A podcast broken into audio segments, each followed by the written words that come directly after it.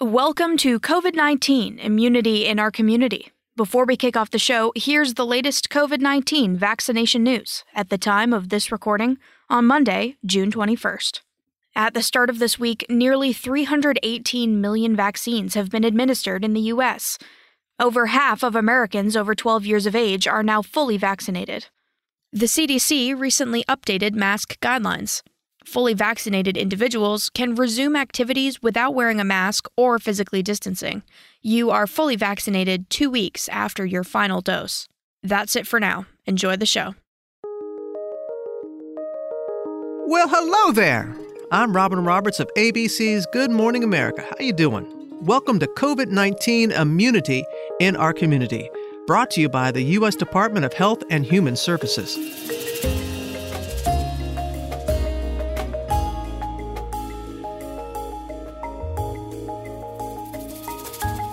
COVID 19 immunity in our community has been created to provide you with the groundbreaking science, honest facts, unvarnished truth about the deadly coronavirus and the revolutionary vaccines that could put this pandemic behind us and bring back a bit of normalcy for all of us.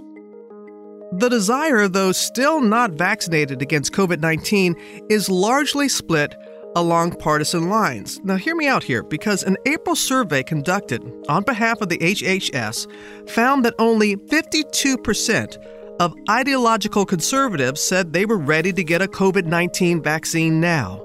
That's compared to 82% of liberals.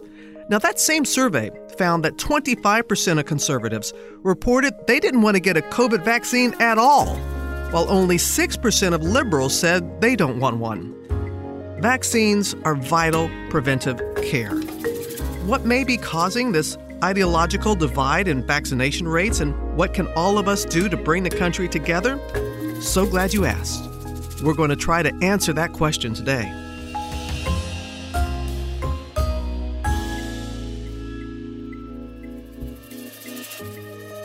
We see similar lower confidence rates among conservatives in many faith based groups including the evangelical community as well. Many people in the religious community who are still hesitant to get vaccinated often turn to religious leaders for guidance. And that is why we sat down with Pastor Jarrett Cornett, based in Irving, Texas. He reflects on some of the conversations he's had with members of his church community about the safety and efficacy of the COVID 19 vaccines.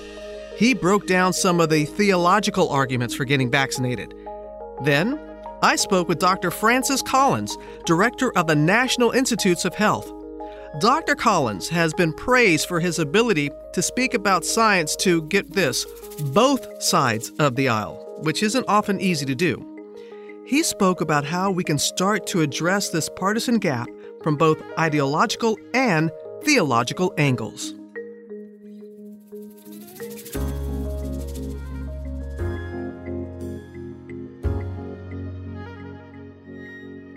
Pastor Jared Cornett's 400 person congregation is largely made up of conservatives, but everyone in the church has a unique perspective.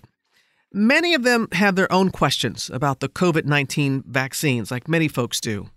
And during the pandemic, Pastor Cornett took a variety of safety measures for his church, including limiting church capacity, offering virtual services, and requiring masks. Ultimately, the members of his church trusted him to make the right decision, as many people of faith trust their own community leaders. Now, when the COVID 19 vaccines were authorized, some people came to Pastor Cornett for theological answers to the questions they had. Though he cites biblical reasons for taking COVID 19 precautions, he also reminds hesitant folks to trust science and trust doctors. Pastor Cornett's story shows that people have a diverse set of reasons for their hesitancy. Here he is now to share his experience.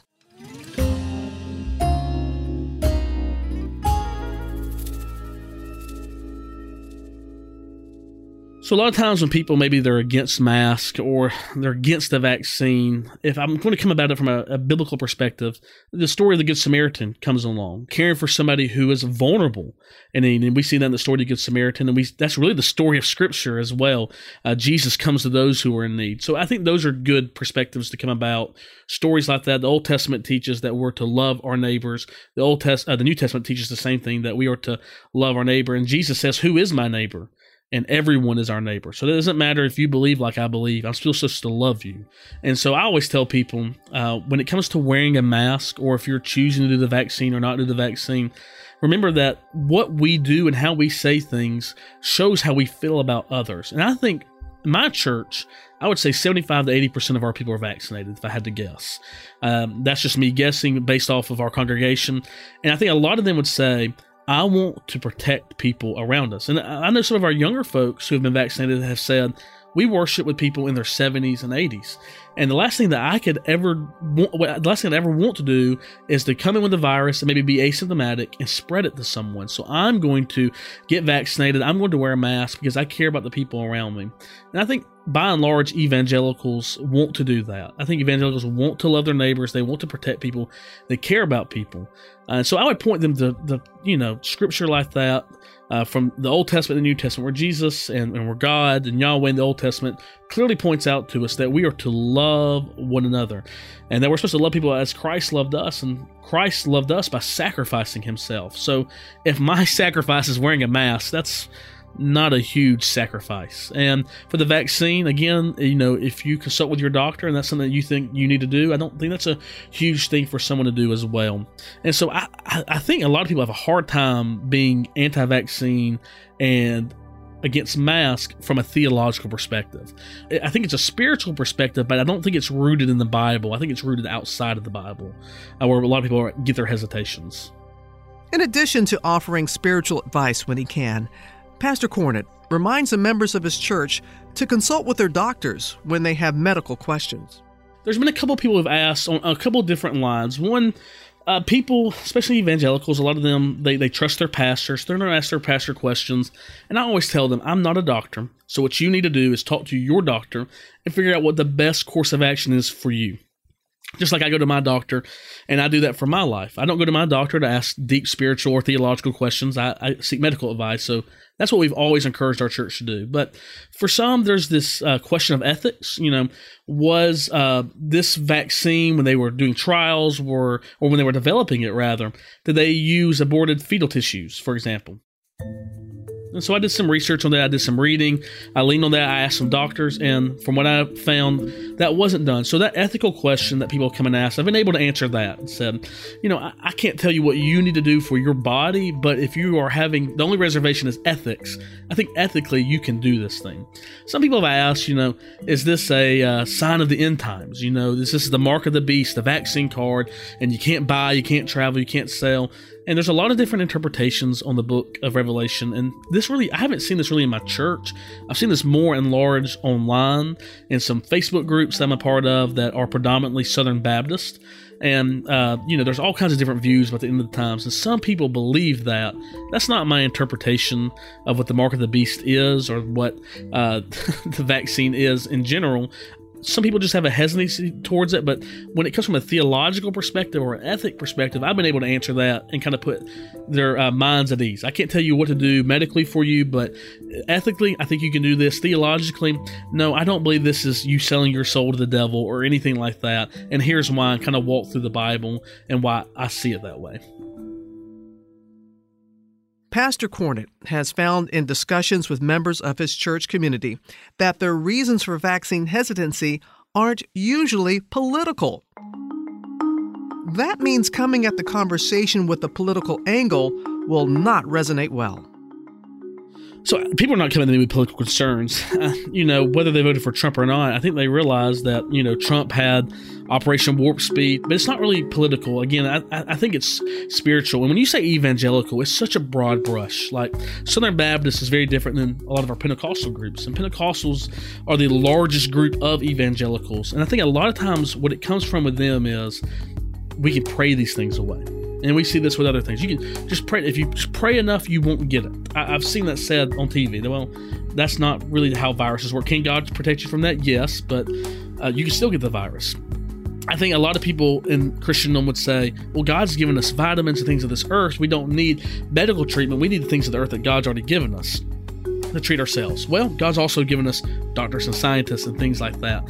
And so I don't think it's really political. I think it's just kind of this otherworldly spiritual element to it uh, that they feel like they have to, to take on. But there is certainly a political side of it. I just don't really see that largely in my context. Though everyone's experience is unique, Pastor Cornett had some advice for approaching conversations with vaccine hesitant people like those in his congregation.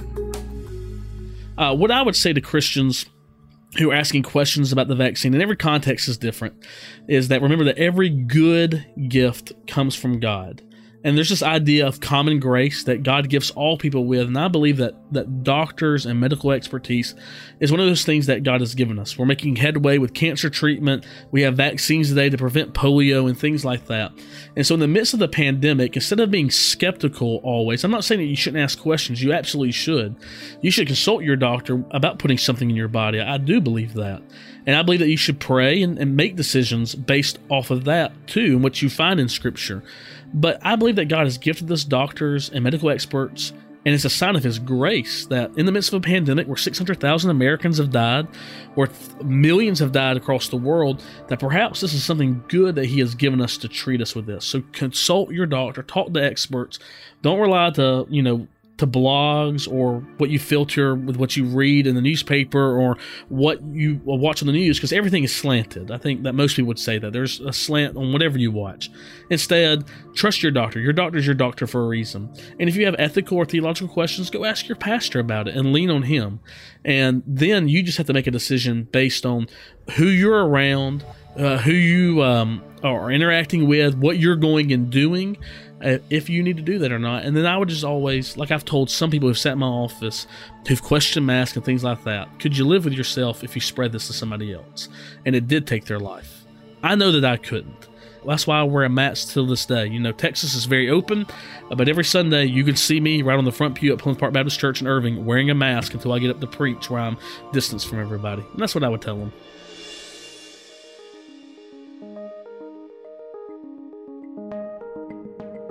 Pastor Jared Cornett's experience demonstrates that what seems to be a political divide isn't necessarily politically or ideologically motivated.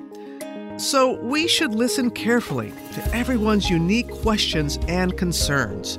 Pastor Cornett's faith contributes to his trust in science and the COVID 19 vaccines. And the same is also true of our next guest, Dr. Francis Collins. Dr. Collins is director of the National Institutes of Health, or NIH, a role he has retained across multiple presidential administrations. He's a physician and geneticist who led a massive project you might have heard of, the Human Genome Project. Now he oversees a diverse body of research as NIH director. And Dr. Collins, he's a great guy, and he's a person of faith himself. This and his incredible ability to discuss science with all people across the political spectrum make him uniquely qualified to talk about these issues surrounding the COVID 19 vaccines. I had a great time sitting down with Dr. Collins to discuss why he trusts the COVID 19 vaccines and the importance of listening, not lecturing, listening when it comes to talking about those vaccines.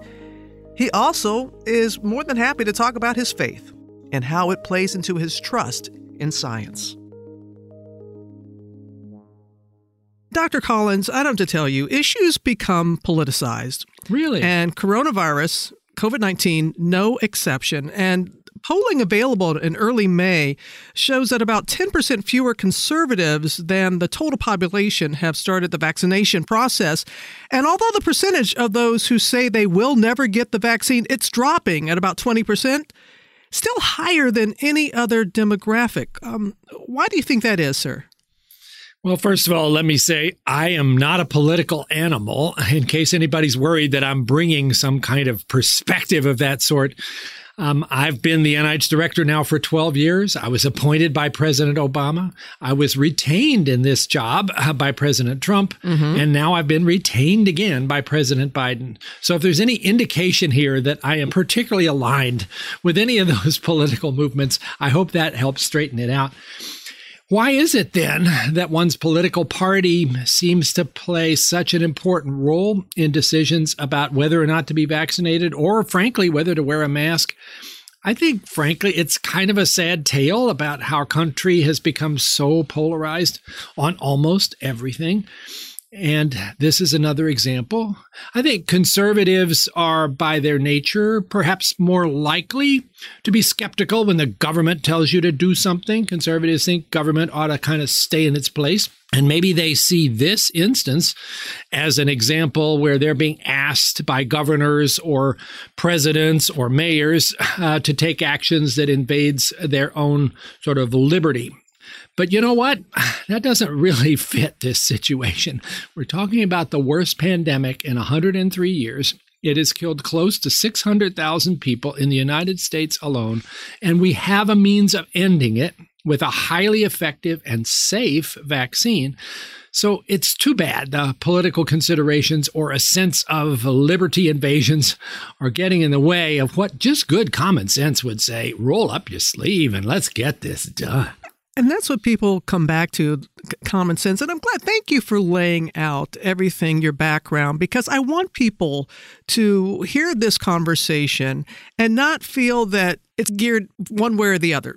It's truly giving people, all people, the accurate information so they can make decisions on their own. But we have found, and the reason why in this particular episode we're talking about how it's being politicized because as you said there is a solution to this long problem that we have. And until we can it's not about converting it's about convincing with facts. Not trying to convert anybody but convince people with facts. The groups that are resistant to becoming uh, vaccinated they say it's it centers on safety and long-term side effects. What is your message to assure them well, it's totally appropriate to ask those questions. First of all, I, I really am worried that sometimes people like me come across as lecturing instead of listening. So I've tried to do a lot of listening, Robin, to what people's concerns are.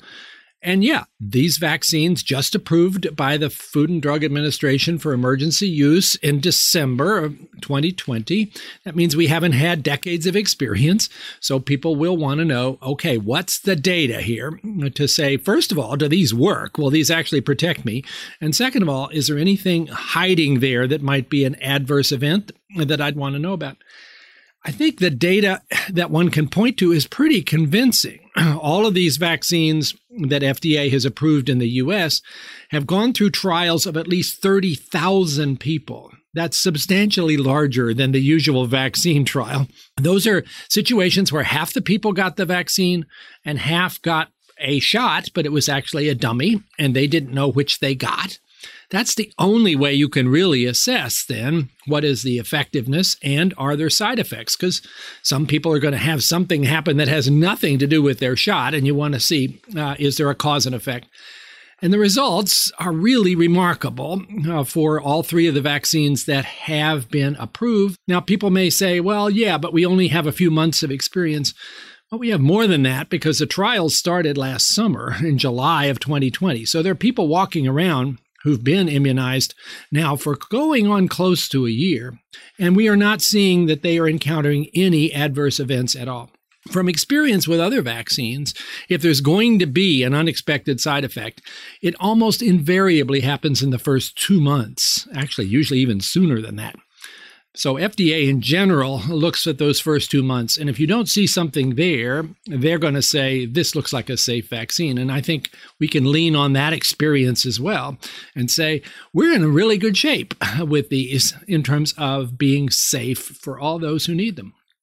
And you know, I'm so glad that people are are speaking up. We know that there are questions out there, and we welcome them. I think sometimes people feel that because they're raising their hand or they're they're concerned that they're put into a certain group and it's saying no no no no it's okay and and what what needs to be done to close this vaccination gap between primarily conservatives and the rest of the country, do you think, Dr. Collins?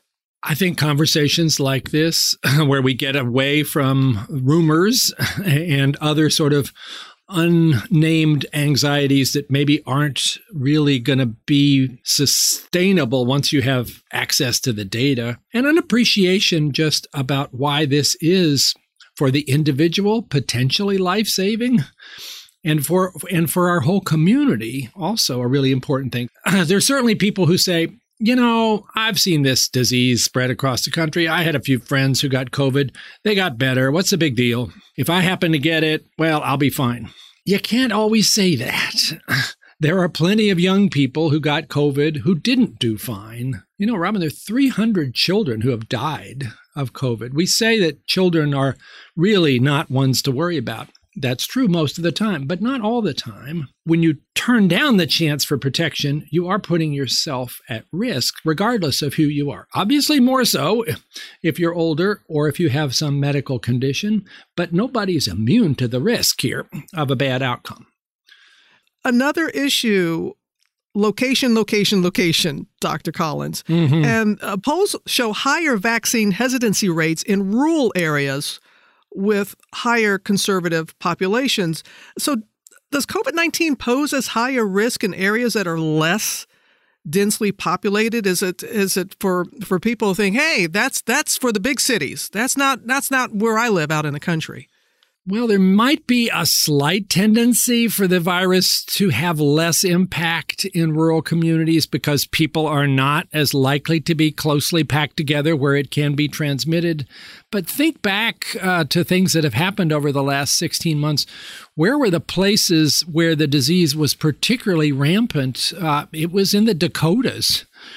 Uh, most recently, it was Michigan, where I have family up there in the thumb of Michigan, which is mostly rural area, and yet there were lots and lots of affected individuals and people who died. So, yeah, I kind of see maybe if you're in a rural community, it doesn't seem quite so important, but you should never imagine that somehow that means the virus is going to skip over you. It's just looking for humans, and it will find them. Yeah, it does not discriminate in any kind of way. And we should stop a second here, Robin, and recognize how amazing it is that the scientific community, faced with the worst pandemic in 103 years, absolutely got all hands on deck, uh, mm-hmm. worked 24 7, came up with these strategies to sort of cut away some of the dead times that normally afflict projects like building a vaccine and came up with this amazing outcome where we can have this conversation today about whether people should decide to take a safe and effective vaccine as opposed to well, why do we have to wait another couple of years for any vaccines to appear, which would have been the normal timetable? Let's talk a little bit more about that, Dr. Collins. You're onto something there because that's so true. And I, I have to admit, too, when they were first talking about a vaccine, I was like, whoa, whoa, whoa, wait a minute. Now, if history serves me right here, it takes years before. So when it did come out faster than it had in the past, but then when I did my homework, as we're helping people to do, I didn't realize how much work had already gone into right, this right. before.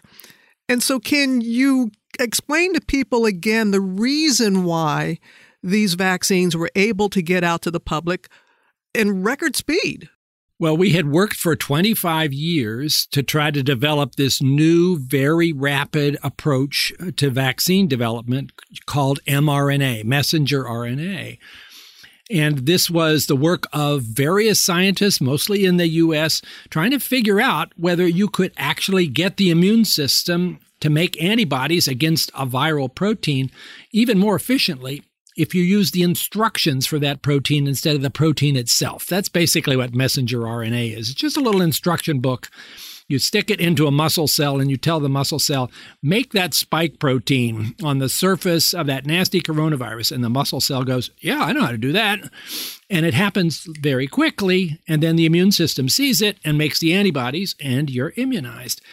And because it's so speedy, all you have to really know is the letters of the code of that virus, and you can start designing the vaccine, which is exactly what happened about 200 yards from where I am right now in the Vaccine Research Center at NIH on January 10th, 2020 when the letters of the code of that SARS CoV 2 virus got posted on the internet. And within 48 hours, they had designed the vaccine. And within 60 days, the first patients were being injected as part of the phase one trial. That is like light years faster than right. it has ever been possible. But because this technology had been developed and optimized over years and years, actually working on SARS and working on MERS, then it was all ready to go. The other thing that we ought to mention is it's one thing to have a great start to the vaccine effort, but then you got to scale up to big trials, eventually 30,000 people. Usually that takes you a heck of a long time. You got to organize this, you got to write the protocol, get all the reviews done, find the money. And so years go by. Because of Operation Warp Speed, which was a really important effort uh, in the Trump administration, all of those things got thought about right from the beginning. So we would have clarity about how you went from that first phase one trial to ultimately the definitive trial. And also how you would make sure that if the vaccine actually worked, that you were already making doses of it that you could start giving to people. All of that had to be thought through. And that's why it felt like it went really fast, but it, it was did. fast for smart reasons. And okay, maybe warp speed was not the best term to use for mm. this because it made people think like, oh, a bunch of cowboys, they're going too fast. But I don't think you wanted us to do Operation Slowboat when people were dying. So it was a good thing to be really careful about the planning, finding the resources, skipping over the dead times that normally vex this process. That's what we did. During this course of the conversation, even if we change one person's mind, convince them with these facts, now again, mm-hmm. not trying to convert, but convince, and then they say, okay, but I have a family member. Do you have any insight or, or, or any tips on how, if you have a, a conservative family member, that you could have a conversation with them like this? What I do think is that family members sometimes are the most effective advocates uh, for people rethinking their position. It's one thing for, you know, me, a government employee who is assumed, of course, uh, to be on the side of vaccines naturally because we help make them. But if it's your spouse or, or your brother or sister or your son or daughter who said, you know, I really looked at this and I think this is something that you ought to consider. Let me tell you why that may get more attention. And if it's your clergyman or it's your doctor, recognize 90% plus of clergy have gotten vaccinated, 90% plus of doctors have gotten vaccinated. That tells you something about what they think of this. And I think most of them are willing to talk about that. Another thing, though, you know, I think we're missing one other really important point about the importance of vaccination, going beyond that it is a benefit to yourself in terms of preventing a terrible illness. It's also part of your opportunity and maybe responsibility to your community to try to create this blanket of immune protection over all of us. And you don't get there until most people are immunized. It's called herd immunity, which is a terrible term, but the idea is the virus is going to fade away if there aren't very many people around anymore that it can infect. We know that is how it works. And think of this I have a friend who has leukemia. Um, I have another friend who is a kidney transplant.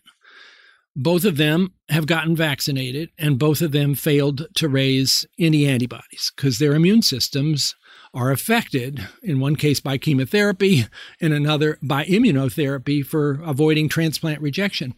They are vulnerable. They're the ones I worry about most at night in terms of what might happen if they got exposed to this virus.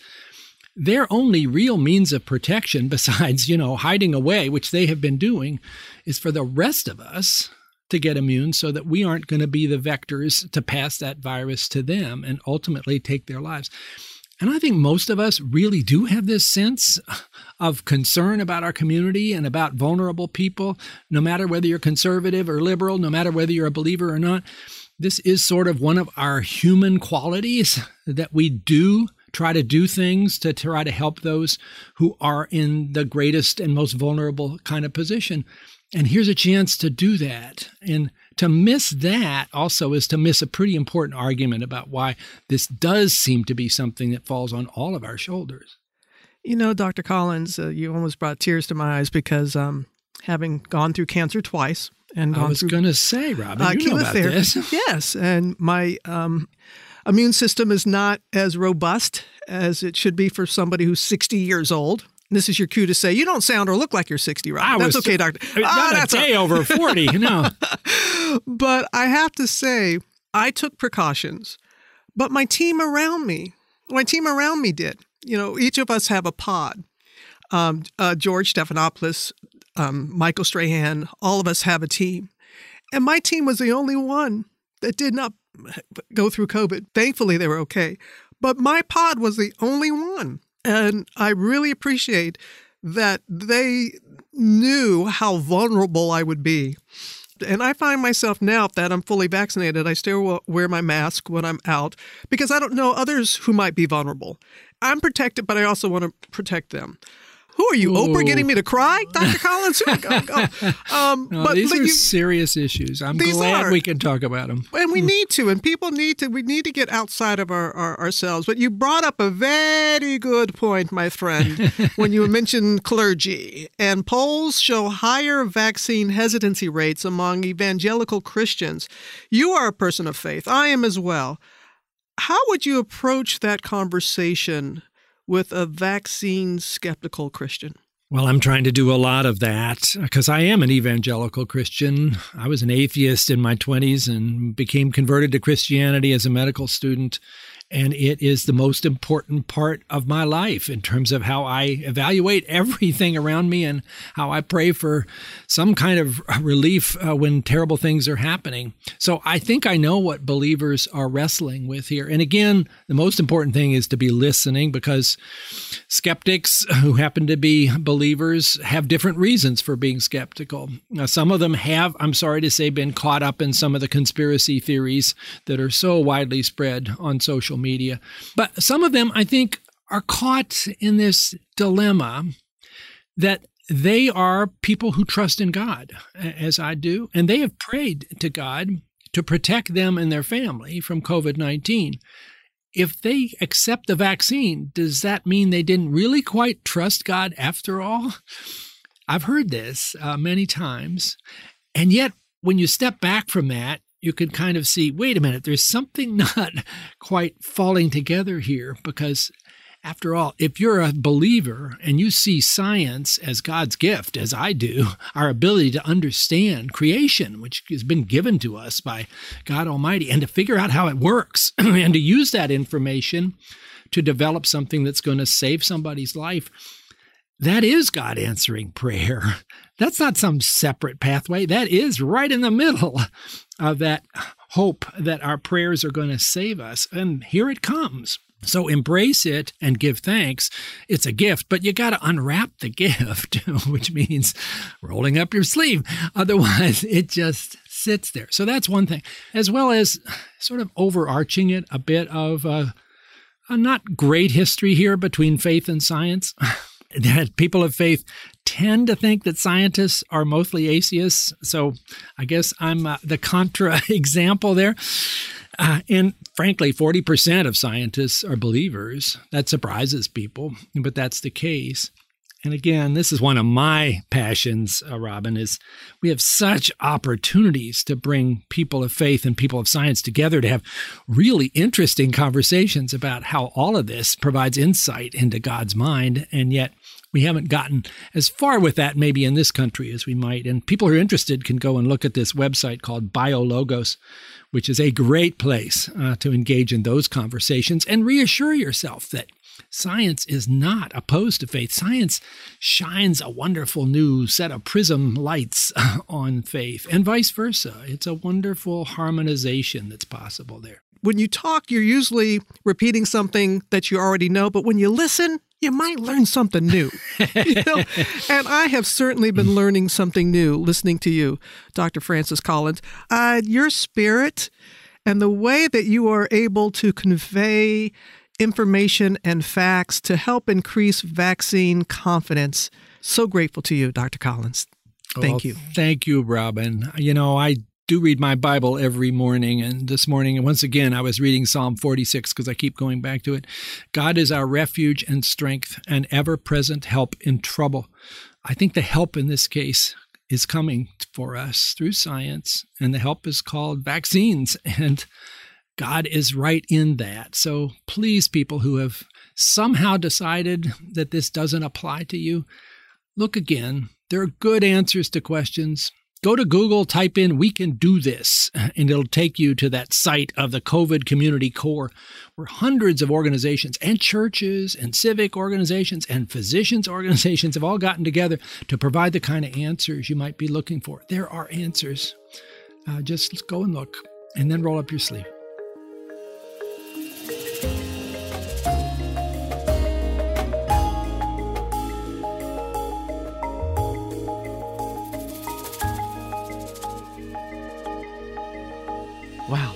Dr. Collins, he really makes you think. Because though there appears to be a political divide in those holding out on the COVID 19 vaccine so far, it's clear that the reasons for vaccine hesitancy are unique to every individual, no matter where they stand on the political spectrum. If you have questions yourself, learning about the science behind the vaccines, talking to your doctor, and even studying the theological reasons for getting vaccinated can help alleviate your concerns. And if there are hesitant people in your life, listen carefully to their questions. Do it with compassion. With open, honest discussions, the whole intent of this podcast series, we can mend this divide and move forward from the COVID 19 pandemic. Isn't that what we all want?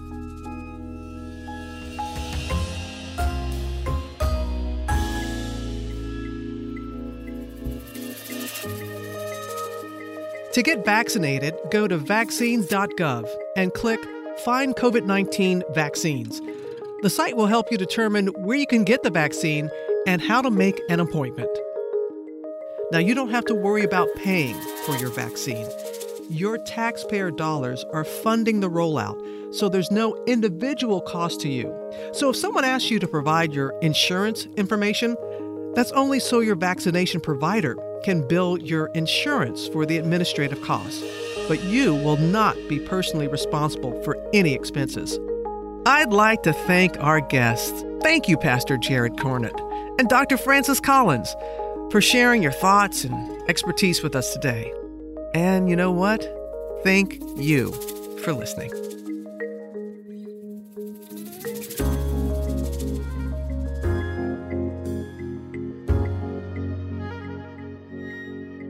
COVID 19 Immunity in Our Community was developed and paid for by the U.S. Department of Health and Human Services, part of a public education campaign to increase public confidence in COVID 19 vaccines while reinforcing basic prevention measures. We can do this. Presented by iHeartRadio and ABC News, this podcast is hosted by me, Robin Roberts. The episode was executive produced, Ethan Fixell with production by Wonder Media Network. It was written, engineered, and edited by Edie Allard, a triple threat, with research assistance from Alessandra Tejada, with original theme music by Brad Kemp.